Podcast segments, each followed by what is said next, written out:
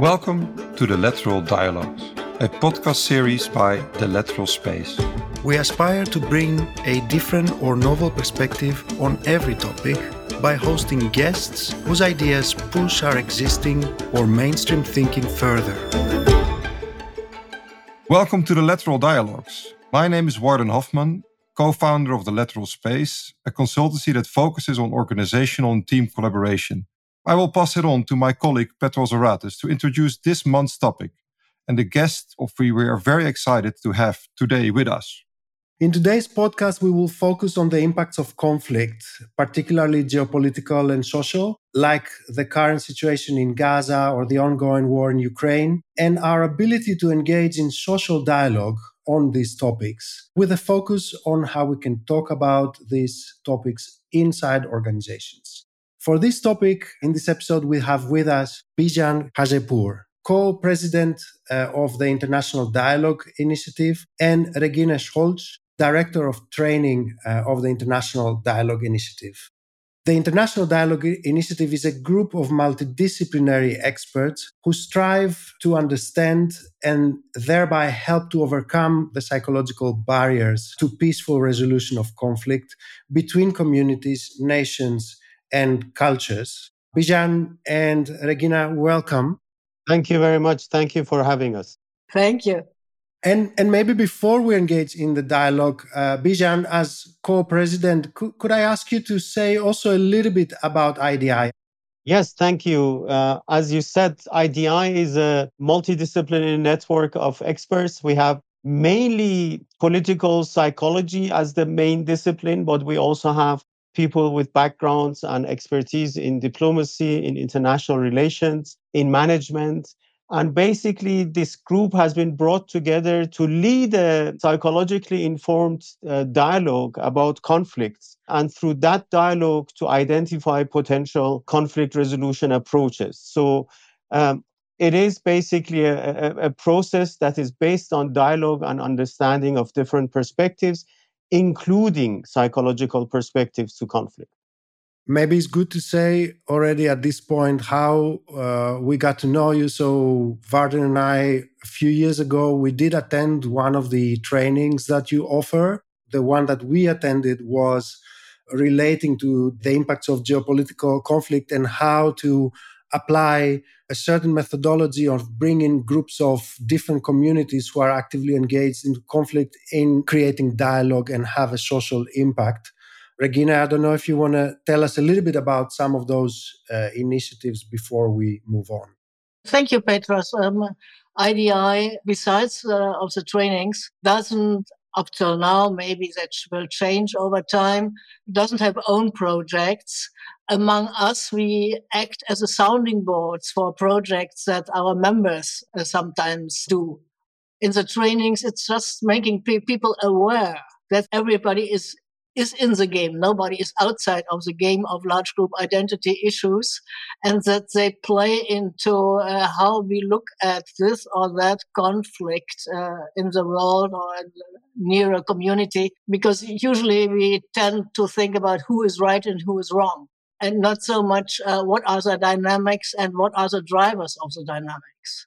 And for that, these trainings are, and I'm very glad to see you both again, or hear you both again here which long time ago you were in the training. So something is developing from the trainings. Absolutely. We took a lot out of that as citizens of the world, but definitely also as organizational consultants. And therefore, definitely we recommend anyone who has similar sensitivities to join. Maybe to, to frame a little bit about why we thought this is a timely topic. Uh, certainly, since October and the atrocities that happen in Israel and Gaza uh, have affected all of us. We have encountered the difficulty of not only following the news, but also discussing about the situation. Um, we can very quickly see, even in our closest circle, that the moment we go a little bit deeper into what is going on, we might follow into the trap of who is right and who is wrong, which side might be justified in their actions, which side is in the right of history. And very quickly, it's very hard to you know take a step back and discuss into something into, into its full complexity so we both have encountered this in our private lives. We encounter it in social media when trying to nuance a little bit the dialogue. And then in the professional life when you're dealing with people who are directly affected when the organizations that they work in have to take certain actions they might find themselves in a very difficult situation. Very quickly it goes either into a polarized discussion or in order to avoid polarization, we might find ourselves not naming anything and becoming so politically correct that it's almost an empty discussion. So, the key question for today is can we really talk about these topics?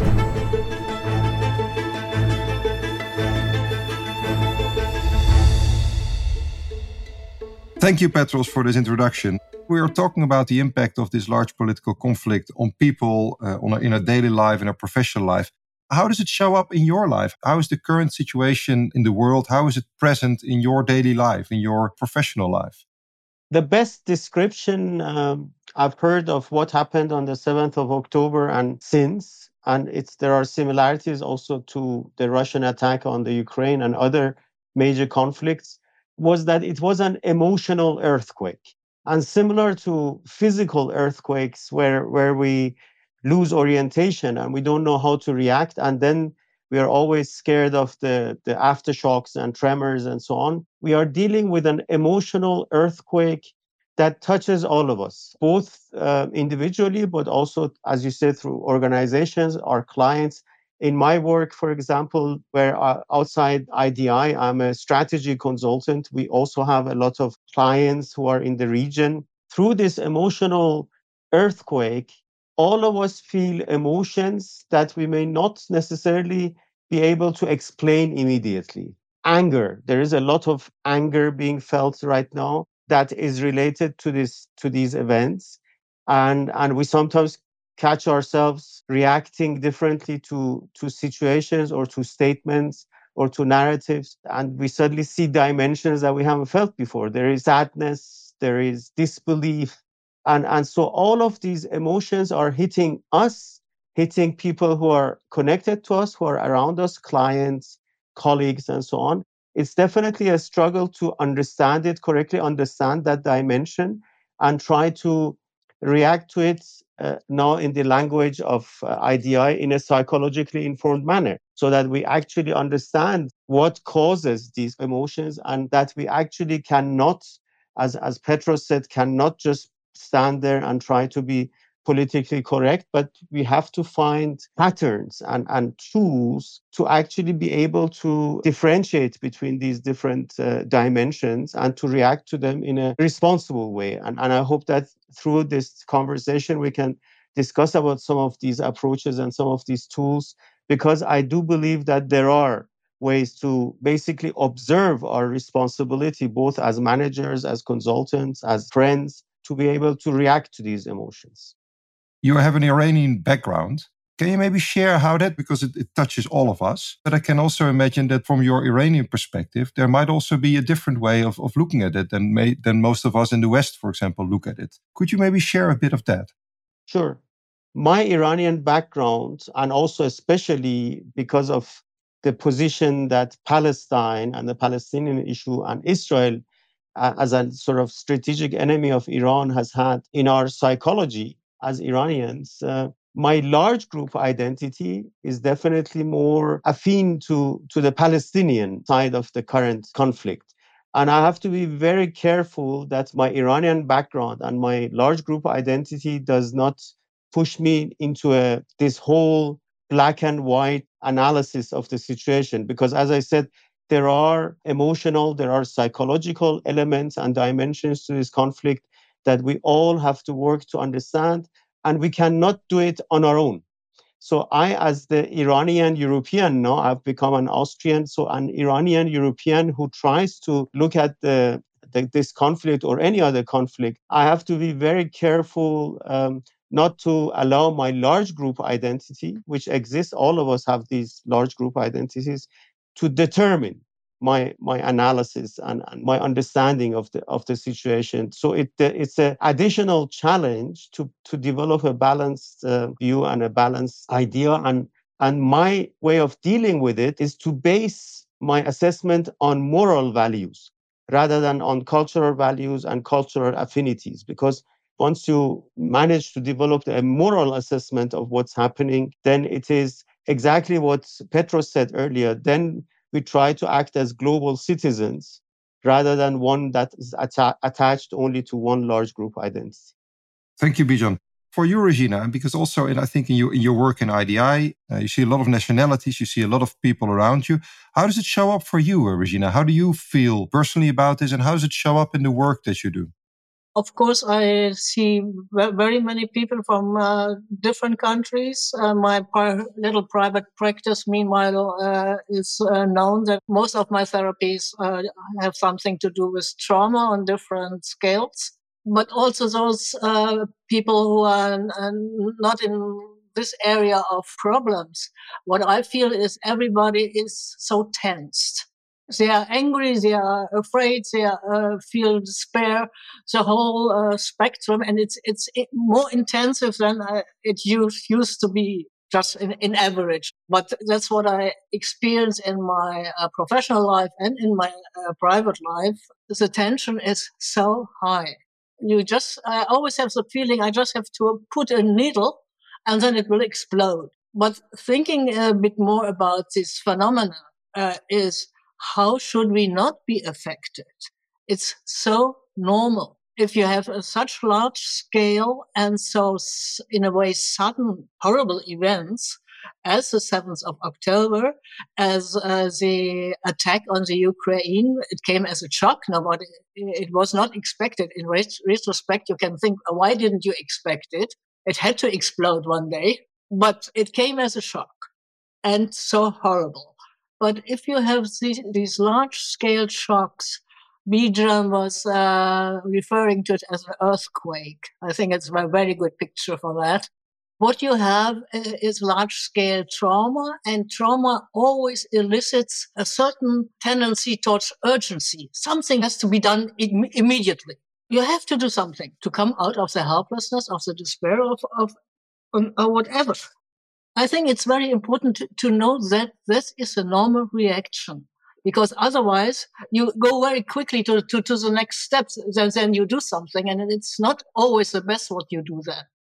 You said that feeling that you have to do something you feel the earthquake and then you get this urge of, of you have to be involved or you have to do something about it or you have to maybe take a stand or take a position. How do you see that showing up in our society, and especially maybe also the social media that we are, of course, are part of, that we see every day in the news? How have you experienced it, and how did you see these communication patterns change?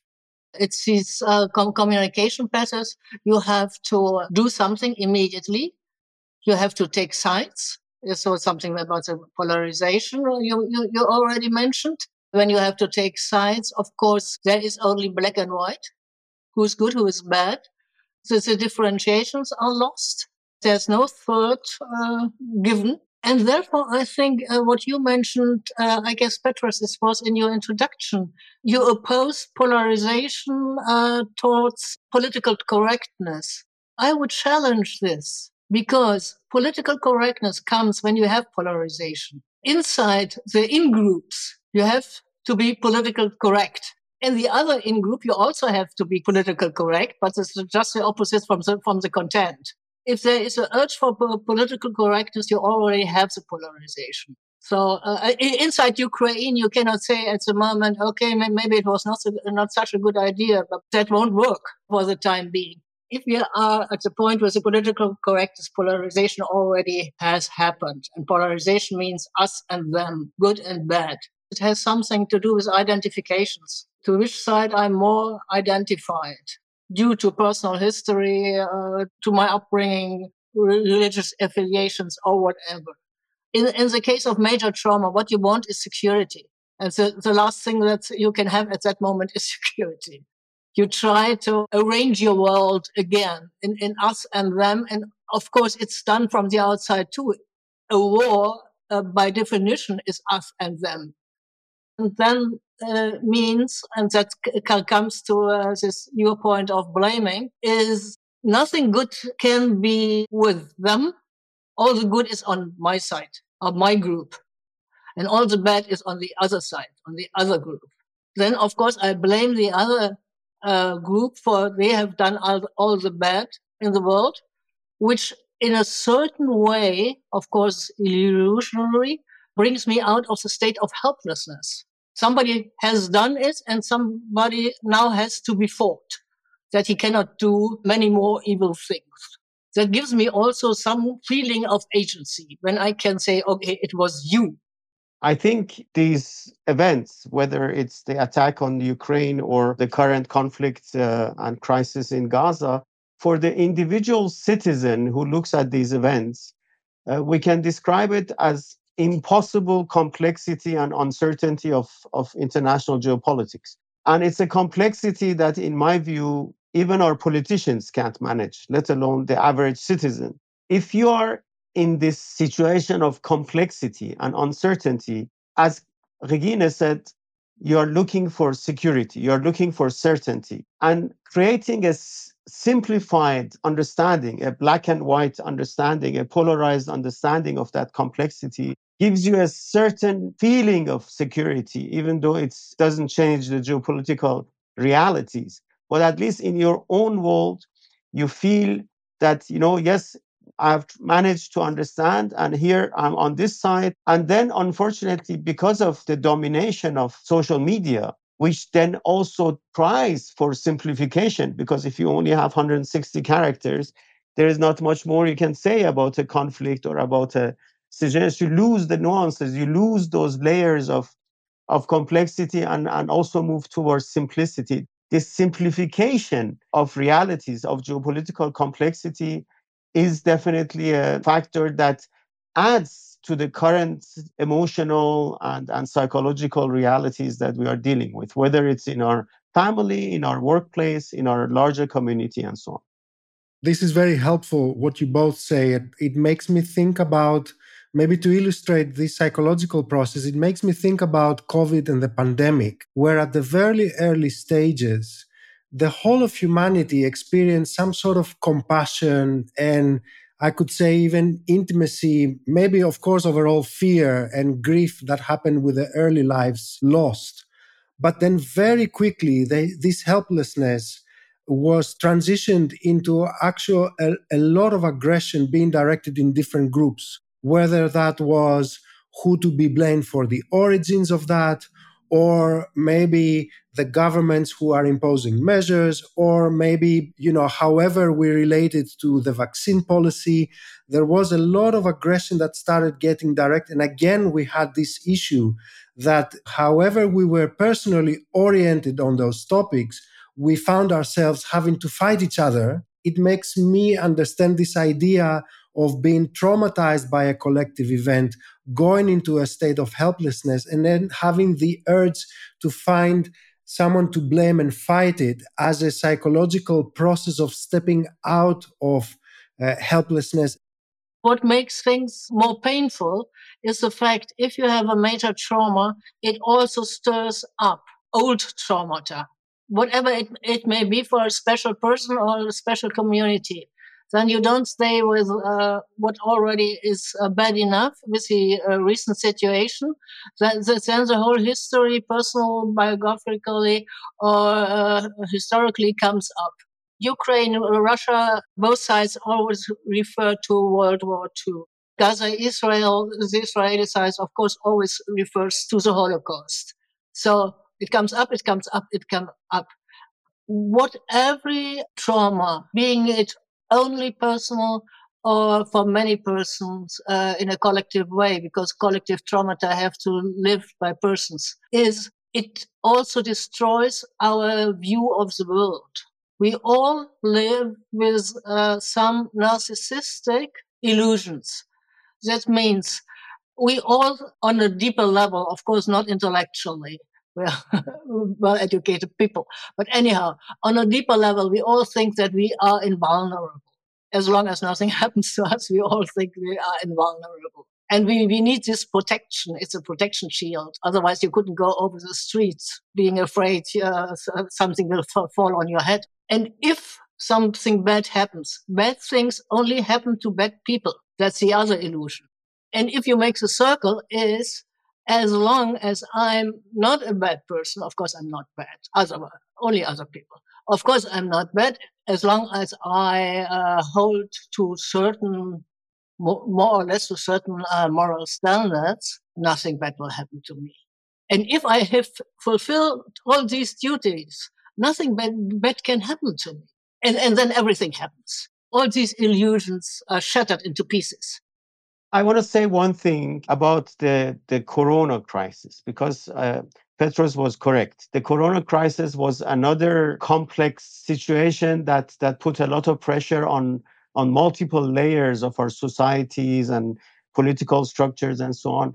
But there is one important psychological element which we need to understand during the corona crisis. And I learned this from our founder, Vamik Volkan himself, who said during the corona crisis, we all lost something.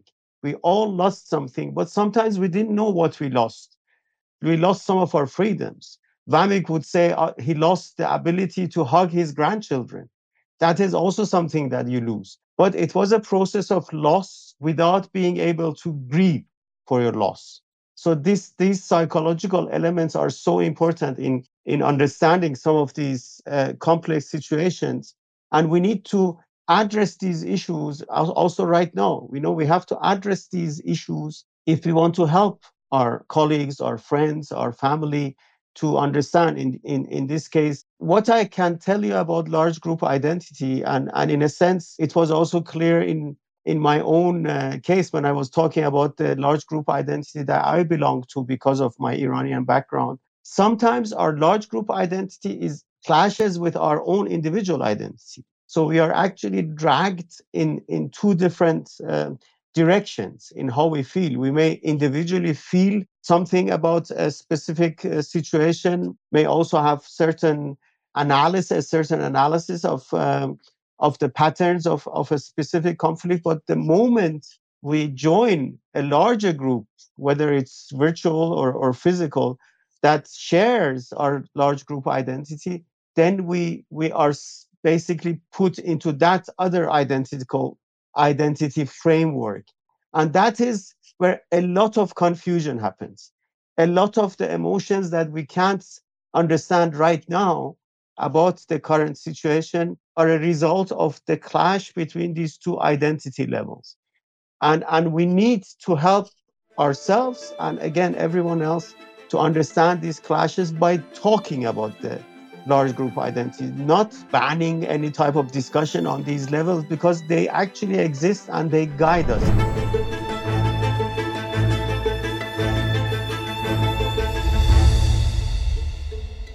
maybe to to catch on to that and i was also triggered by the idea of good against bad and if, if, if we are all good and they're all bad. And i had to think about my son. I have a 14 year old son and every evening i read him a book in the last couple of years, we read Harry Potter, uh, we read The Lord of the Rings.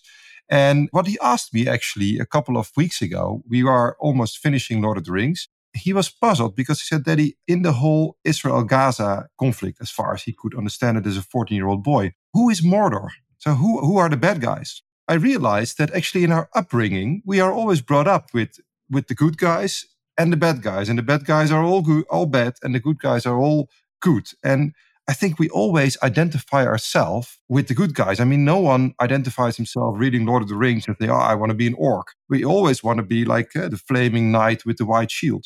If you have that as a given, I mean, then it's it's already something that we are brought up with as a child. And, and I had to think about it. You you named it already, Bijan, the idea of large group identity, which is very present, of course, in these books. Maybe can we say something about that? What is a large group identity? And maybe how does it play out in these kind of conflicts? And also how does it play out in this tension between good and bad and all good and all bad? Our identities have something to do with our belongings. Who am I and where do I belong? That are the two main questions in identity formation.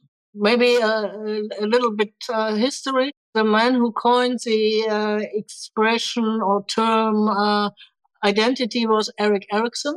and he de- defined it as a feeling of sameness for the individual person. I am, of course, I have, now I have more experiences, but in the core of myself is the same uh, when I was 10 years old or if I am 60 years old. So I'm the same person in a certain way. That's a feeling of identity. Vamik Volkan built on that concept and said, okay, there's a large group identity that means uh, religious, ethnic, national, that binds together thousands and millions of, people who have never met each other, who have, have not, never seen each other, but they share some basic mental uh, dispositions, let's put it that way. And I think it's very interesting that both persons who made the foundations of the identity uh, theory are immigrants. So they were away from their natural identity. So, so they could see it from outside into, to a certain degree.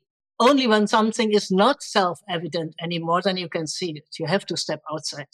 That said, I would want to connect to this uh, point about large group identity and personal identity because that is tricky. You don't have any uh, personal I- identity outside of a large group identity. And of course, there is no large group identity with personal identities. I sometimes compare that with a kaleidoscope. You know, this children's uh, toy you look through and when you just move it a little bit, you have a different picture some fancy colors uh, with some fancy pat- patterns. And when you move it a little bit, then you have an, uh, different colors and, and, and different patterns uh, that come up. But all these possibilities are already in this box. Depending on the situation, the large group identity is more in the background. You feel more being a, father, a mother, man, woman. Uh, you have your professional uh, identity and so on your large group identity are more in the background. When it is activated, it can be activated by a big feast. You have national feasts or you have religious feasts and uh, you join there and then you feel connected to all the people who all, also are there. Then you f- may feel this uh, large group identity in a certain, uh, this time positive way. But the, of course, the latest m- moments that you feel it is when there is a conflict then we have many people who go to war and they, they go as volunteers because they feel eh, an inner urge, I have to do it for my country, for eh, whatever. When there is a conflict, large group identity immediately pops up. That has very much to do with this belonging. A question that came up for me when I heard you speaking is that some of us might be very attached to our large group identity. For example, I am I am Greek. I have lived abroad, and my Greekness may have increased over time when being abroad. But maybe if I compare myself to someone who lives in Greece, that can be very nationalistic, that can be very defensive about their origin, it can also be very different. So, could you say a little bit more about why are there different degrees of that large group identity? Some years ago, I read a figure of uh, 2.43 um, billion people who are not uh, living in uh, the country of their origin or the origin of their parents. How do uh, large group identities develop in different surroundings, also with intermarriages? What about the children? What about the grandchildren? There are people, and mostly they then live also in um, more or less communi- uh, close communities uh, in the, um, let's say, guest country, if that's the right word, probably not, that they become more nationalistic they ever would have been in, in their, if they had stayed in, or could have uh, stayed in, in their home country because they, they want to protect their identity. They want to protect themselves against the seduction or the influence, at least, of the country where they're now living in. Whereas others constantly struggling with what is right, what is wrong, what, what I'm doing, letting the new influences in. Uh, but have to find uh, some kind of integration in inside of themselves of the different elements or oscillating between different elements of the identity construction, uh, whatever. Erikson once said, for the identity, migration is suicide. So basically, I think what comes up for me when, when you say this is when the experience of not belonging becomes very strong for me, I might be seeking to connect again with my large group identity. Or if external events like the ones that we are discussing now create a sense for me that my large group identity is under attack, I might also have very a very strong response wanting to maybe protect that large group identity. I would describe it, Petros, this way that our our own relationship with our own uh, large group identity changes depending on the environment we are in. How many other members of that large group identity are there? As you say, do we have to defend our large group identity against others? So a Greek person in Greece doesn't really have to defend his Greekness in the society, in his environment, but a Greek in other parts of Europe or other parts of the world will have to defend and feels a different responsibility towards a large group identity because of the migration factor, as, as Regine mentioned. So it's not a constant, but it's a factor that we have to understand and we have to consider when we want to try to understand some of our own reactions and our own emotions. If we were to take the Israeli Gaza conflict as an example, if I had a religion that relates, so whether I would be Muslim or a Jew, then I could perhaps be mobilized by the events because I could perceive that my large group identity from a religious standpoint is under attack or I feel more attached to one of both sides. But we see all of us being mobilized. So, for example, in Greece, the non Jews or the non Muslims are being mobilized to take sides and sometimes very fanatically about either side. So, could you say a little bit about that? I think two factors are at work here. One is uh, generally, if it happens there, it can happen everywhere. So it also touches my feeling of security or my confidence uh, in the world or whatever. That's, that's one uh, thing. The other thing is identification. And what I said before, uh, that older traumata are popping up again. And Greece has a very violent history, as far as I know, and uh, occupied uh, by the Ottomans, occupied by the Germans, difficult uh, history uh, with the Brit- British after World War II, also uh, with the then Soviet, Soviet Union playing a, a, role in there. To put it posit- positively, there is a potential of compassion due to own suffering. But where they put then their uh, compassion more to the one side or to, to the other, okay, is, is another question. I would only add that we may side by one of with one of the large group identities because we think they are right and they should be supported. They are the victims. And that takes us back again to this notion of safety, emotional safety, because we feel safer. Because if we side with the other group, then we may be subject to attacks and critical comments by others, especially in this social media world where it's very easy to attack someone on, on unlike someone or like someone.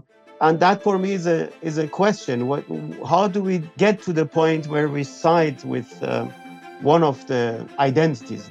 There are two different motivations and both of them are at play in my view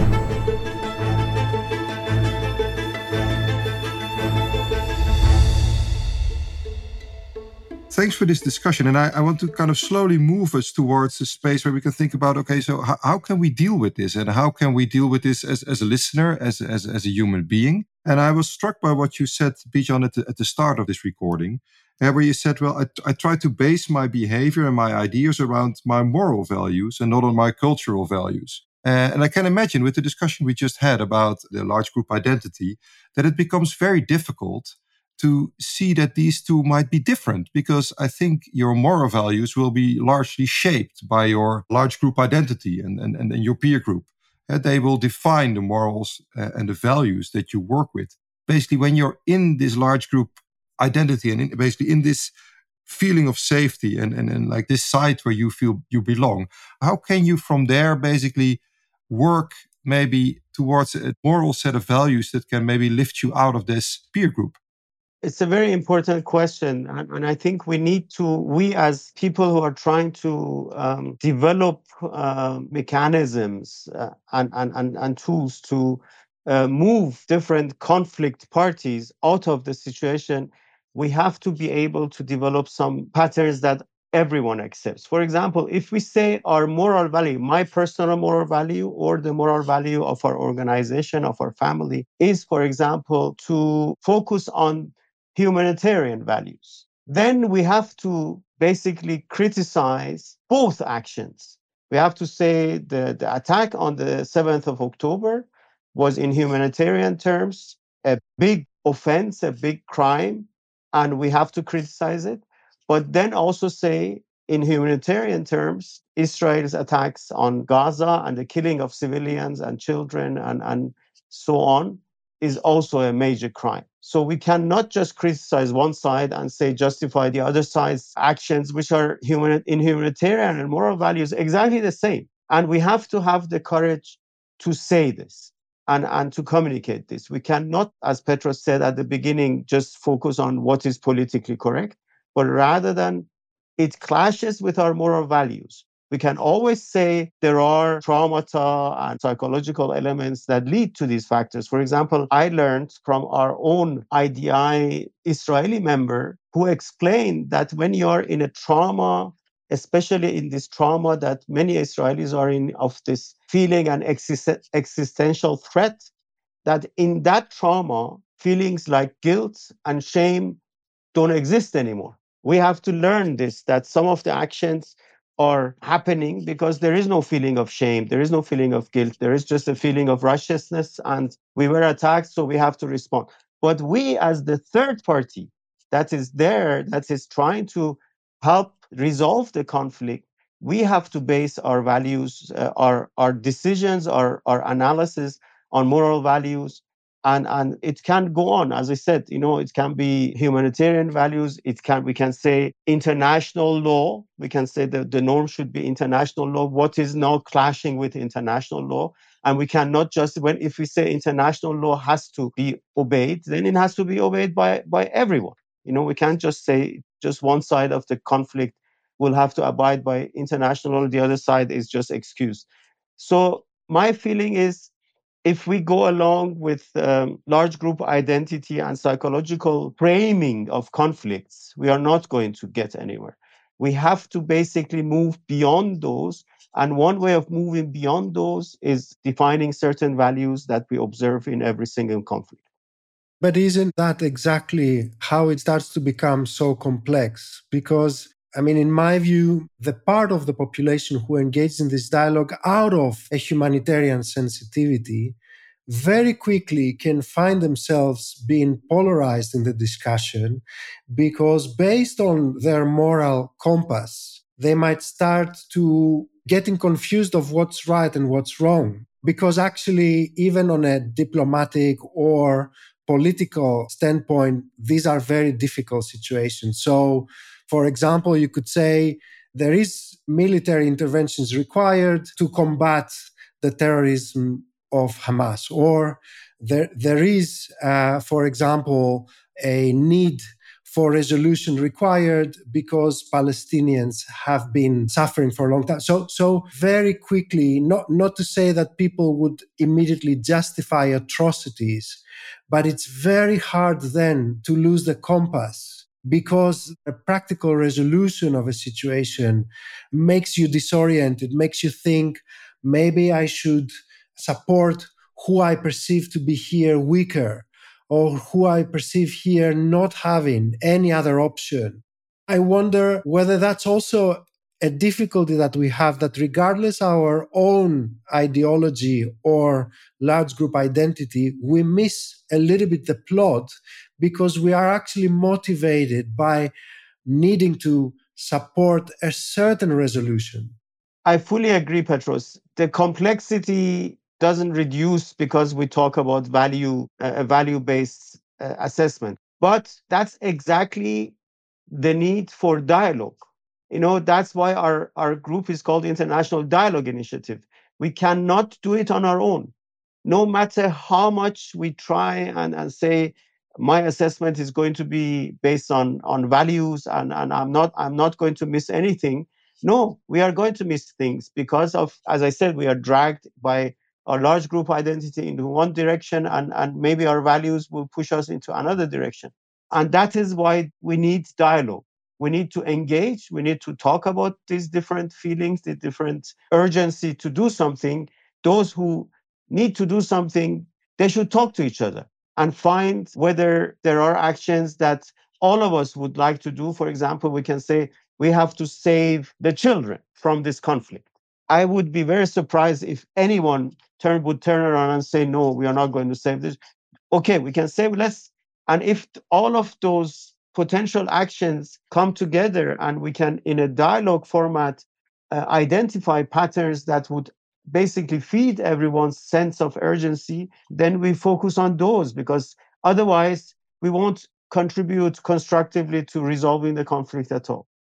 Well, our topic here is large group identity. So we are focusing on the psychological factors. And rightly so. For other uh, questions, I wouldn't be uh, the right person uh, to interview. When we have a war, and we have it, it's very clear this is the moment that the war starts. Maybe it's the first day some uh, of the soldiers don't want to fight, but latest after the first uh, of their comrades is shot dead, uh, they are in the middle of uh, of the game, and then there is no thinking about large group identities, this or that.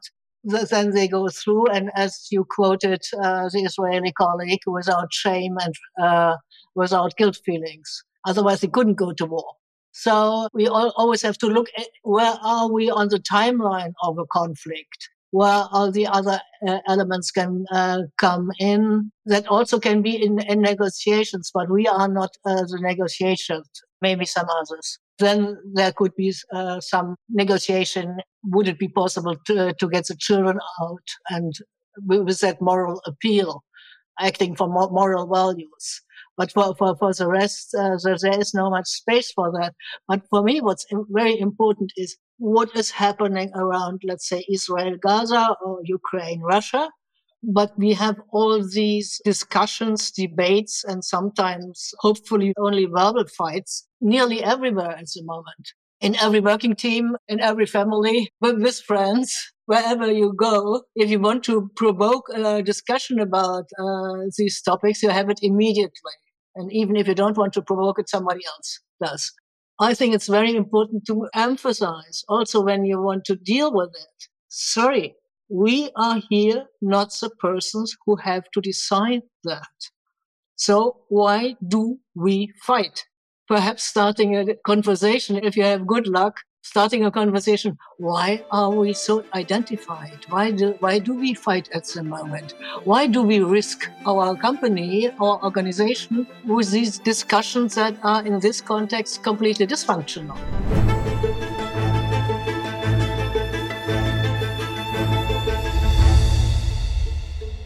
a large part of the topic, of course, was about how, how do organizations, how can they deal with this? And I think you gave a piece of the puzzle there already. Can you maybe say a bit more on if, if, you, if you're leading an organization, if you're leading a team where these uh, large groups of identity maybe come together or where there's trauma from the past entering the team because of these conflicts, how, how could you deal with that? How, how should you be aware of that? If I take that seriously, that means uh, when this uh, workforce is uh, multicultural, multinational, then they bring us in all the all the histories of their countries or their parents' countries of origin. As Bijan uh, said in the beginning, that he, coming originally from Iran, has a different view from Palestine as, uh, a mainstream view in Europe. Perhaps they also have personal traumatic histories in where the refugees or where the uh, parents refugees or whatever. That's a little bit what you have to expect. I guess you deal with it already uh, on a day to day basis uh, in, uh, let's say, better times when there is no war, when you have a multinational uh, composed workforce. So, but you can use all these skills that you already trained in that context. So that's where you can build on. Of course, due to all these, these tensions uh, that are growing and growing and growing, you need much more to concentrate yourself in normal situations, even members of historically conflictuous backgrounds in organizational settings, actually, they have a possibility to come close to each other beyond the work situation to discover a little bit of their each other's backgrounds. And, and that can actually be very constructive contacts within organizations, within multinational organizations. At least that's also has been my experience. But the, the problem becomes, especially later in later years, when organizations, one way or another, have to take a stance in multiple occasions. So, for example, with Black Lives Matters, it's not is not a geopolitical conflict, but it is a social conflict. It's a racial conflict. There was a lot of mobilization of organizations to take a stance, to make statements. And quickly, what emerges is that with some situations, some global situations, organizations decide to take a stance. With others, they don't.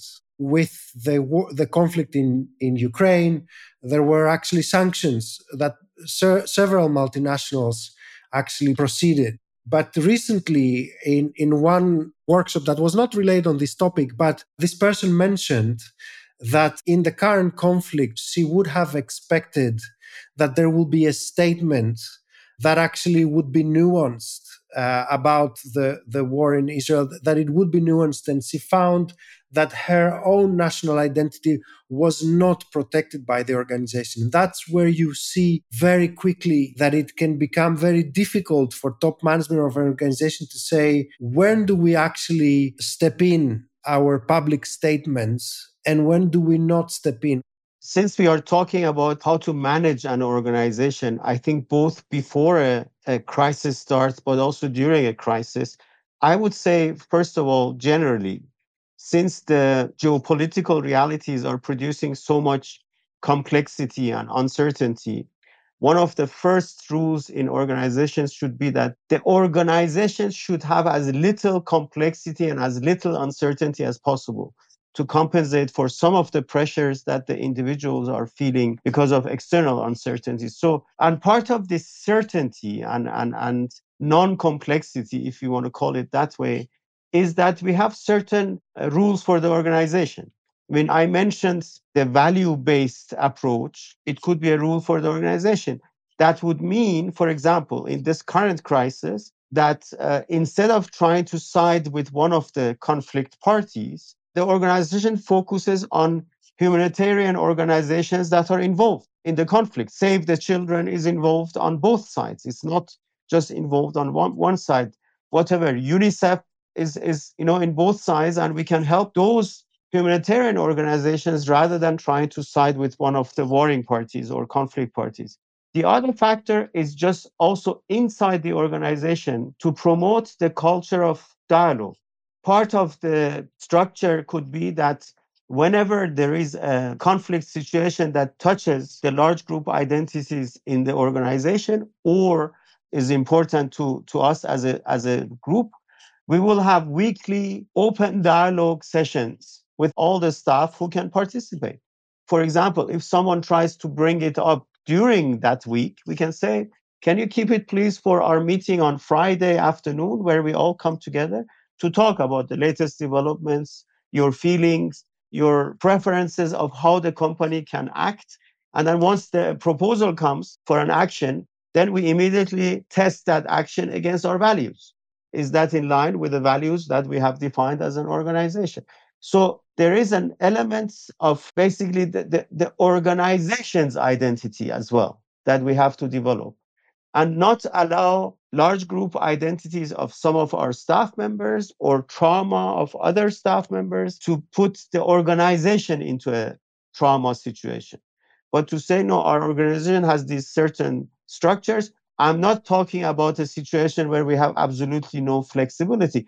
For example, you mentioned the corona crisis. In the corona crisis, you could not have foreseen all the different issues of public health and other issues that may come in. So you have to have a certain degree of flexibility always. But that flexibility, that what you develop as an organizational rule should happen through dialogue with the members of that organization rather than just the management board sitting together and saying, we are going to side with this group or we are going to make an announcement.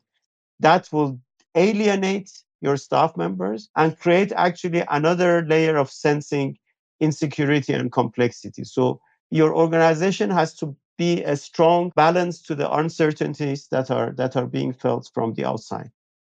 I think there is no overall solution. It depends on the company, it depends on the persons, on the atmosphere, also on the task of the um, of the company. It's it's something else if you have a company uh, producing weapons, or if you have a, a consulting uh, agency if everybody wants to engage in some charity project, for example, for uh, Save the Children, or is it too much for the, for that company?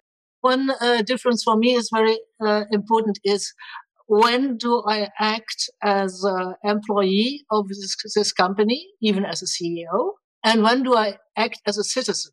As a citizen, I can go for, to the demonstrations, sending letters to my uh, deputy, joining uh, whatever group is appropriate to, to my opinions, going to vote, whatever. So that's my possibilities, maybe my task as a citizen. That's not my task in the company. As far as possible, I would try not to leave anybody alone, just to to have some dialogue, not to uh, to, to kill the dialogue, but uh, not to promote it too much. And for, and for the end, there is no perfect uh, solution. Just to make sure it's normal now that everybody is nervous and to try first to bring this nervousness a little bit down. If that works, we have done a lot. I would add just two very quick points. One is connected to what uh, Regine said. It's normal to be affected by situations of this amount of complexity and, and uncertainty. So to give our staff members that feeling, it's absolutely normal. Even we as managers and directors and so on feel that anxiety right now. So don't feel excluded. Don't hide any of those feelings. And that's the second point is when we talk about dialogue, I agree with Regine that there is no sort of golden formula that every organization can adopt. You know, that we, we have to basically take organizational and other aspects in, into account. But once we try to adopt dialogue for addressing some of these issues or tensions or emotions within the organization, also try to use that dialogue for each group to understand why the other group may actually be right. This is very important. Rather than to use the dialogue to justify yourself, to actually listen to why the other group could be right within what social, psychological, uh, emotional situations the other group may also be right. And that opens up a space for understanding, for conflict resolution. Because if we just use the dialogue to just solidify our own position, our, our, and our own anger and emotion, then we have not achieved much. We just, okay, we have created some transparency, but we have not created a new space. And that new space plus some degree of creativity are those elements that will help us enter into completely new spheres of conflict resolution.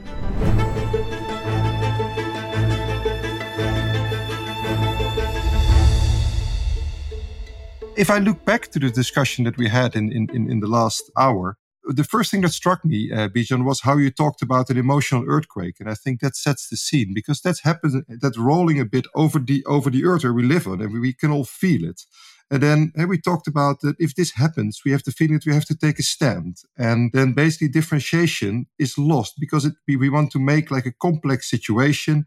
We want to make it more simple, and in that perspective, polarization happens very quickly. And uh, when the moment that polarization happens, the political correctness basically enters the room. We also talked about uh, trauma and how trauma brings in all trauma and basically then starts to roll and makes it bigger and bigger. I, I like the part where we talked about the large group identity, uh, where you, uh, Regine, defined it as as basically a, a group uh, where you can ask yourself, "Who am I?" and "Where where do I belong?" And you have this feeling of, of of sameness. That's the word you used. And if this large group identity becomes basically bigger than your own identity, that's where the confusion happens. We also talked about the large group identity basically always present in the background, but it kind of is evoked the moment that something happens. And it can be a national feast, but it can also be a conflict or a need for safety or crisis. I really enjoyed the last part of the discussion where we said, okay, so what, what, what can we do about it? How can we work it? And Bijan, that's where you said, well, maybe we have to see how we can basically set a set of, of moral values that grow beyond of the, of the, of, of the values of just one large group identity. And so how can we set values that are true for both parties and values around, for example, child safety, I think that also marked the part where we talked about okay, so how can we deal with this when we're leading a multinational organization, when we're leading teams with a lot of groups, a lot of identities present in one group? And the two things I got from there was first is to create as little complexity in the room to also compensate for uh, the complexity out of the room. And then again, see what are the values that we are as a team based on and what are the values that are overarching where we can take a stand as an organization, as a group around things that are always right. And then, of course, and that's also, uh, I think, the, the, the idea of the IDI, the power of the dialogue, to bring in the dialogue and to think about, okay, it's normal that we feel nervous in these moments. And again, also in the dialogue, see if you can withhold yourself of always being right, but think about, okay, why might the other person be right and create understanding of each other? And maybe I want to close the summary by something you said. Okay. If, if you are in a group, if you are in a team working, also realize that you're not deciding on this. You don't have to be on one side. You don't have to fight because of that. And I think that's a very powerful idea to understand. We are here together. We don't have to take a side. We don't have to fight because that's not our position at this moment. I would like to thank you both for all the insights that you gave and all the things that you shared. It was, for me, it was very insightful. And I listened with a lot of curiosity and a lot of ahas. A way we would like to close usually our episodes is by asking our guests to think if they would have a wish or an invitation for leaders in organizations, what would that be?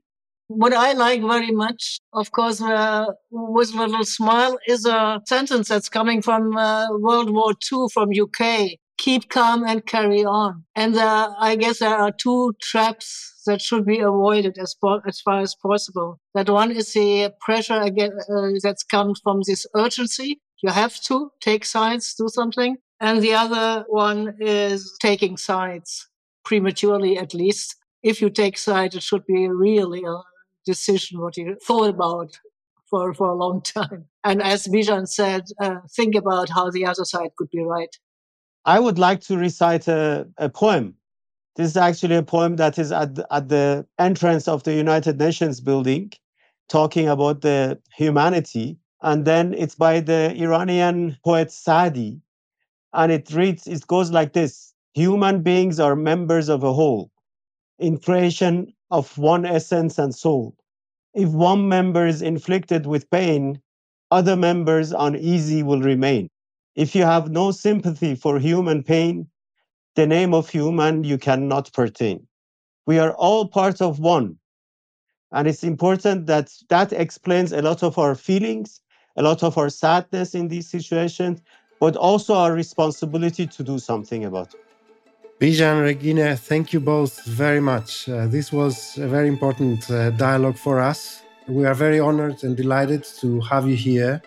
And maybe we haven't resolved any of the issues of the world today, but maybe we have created some more space for people to think and maybe connect on them differently. Thank you both very much.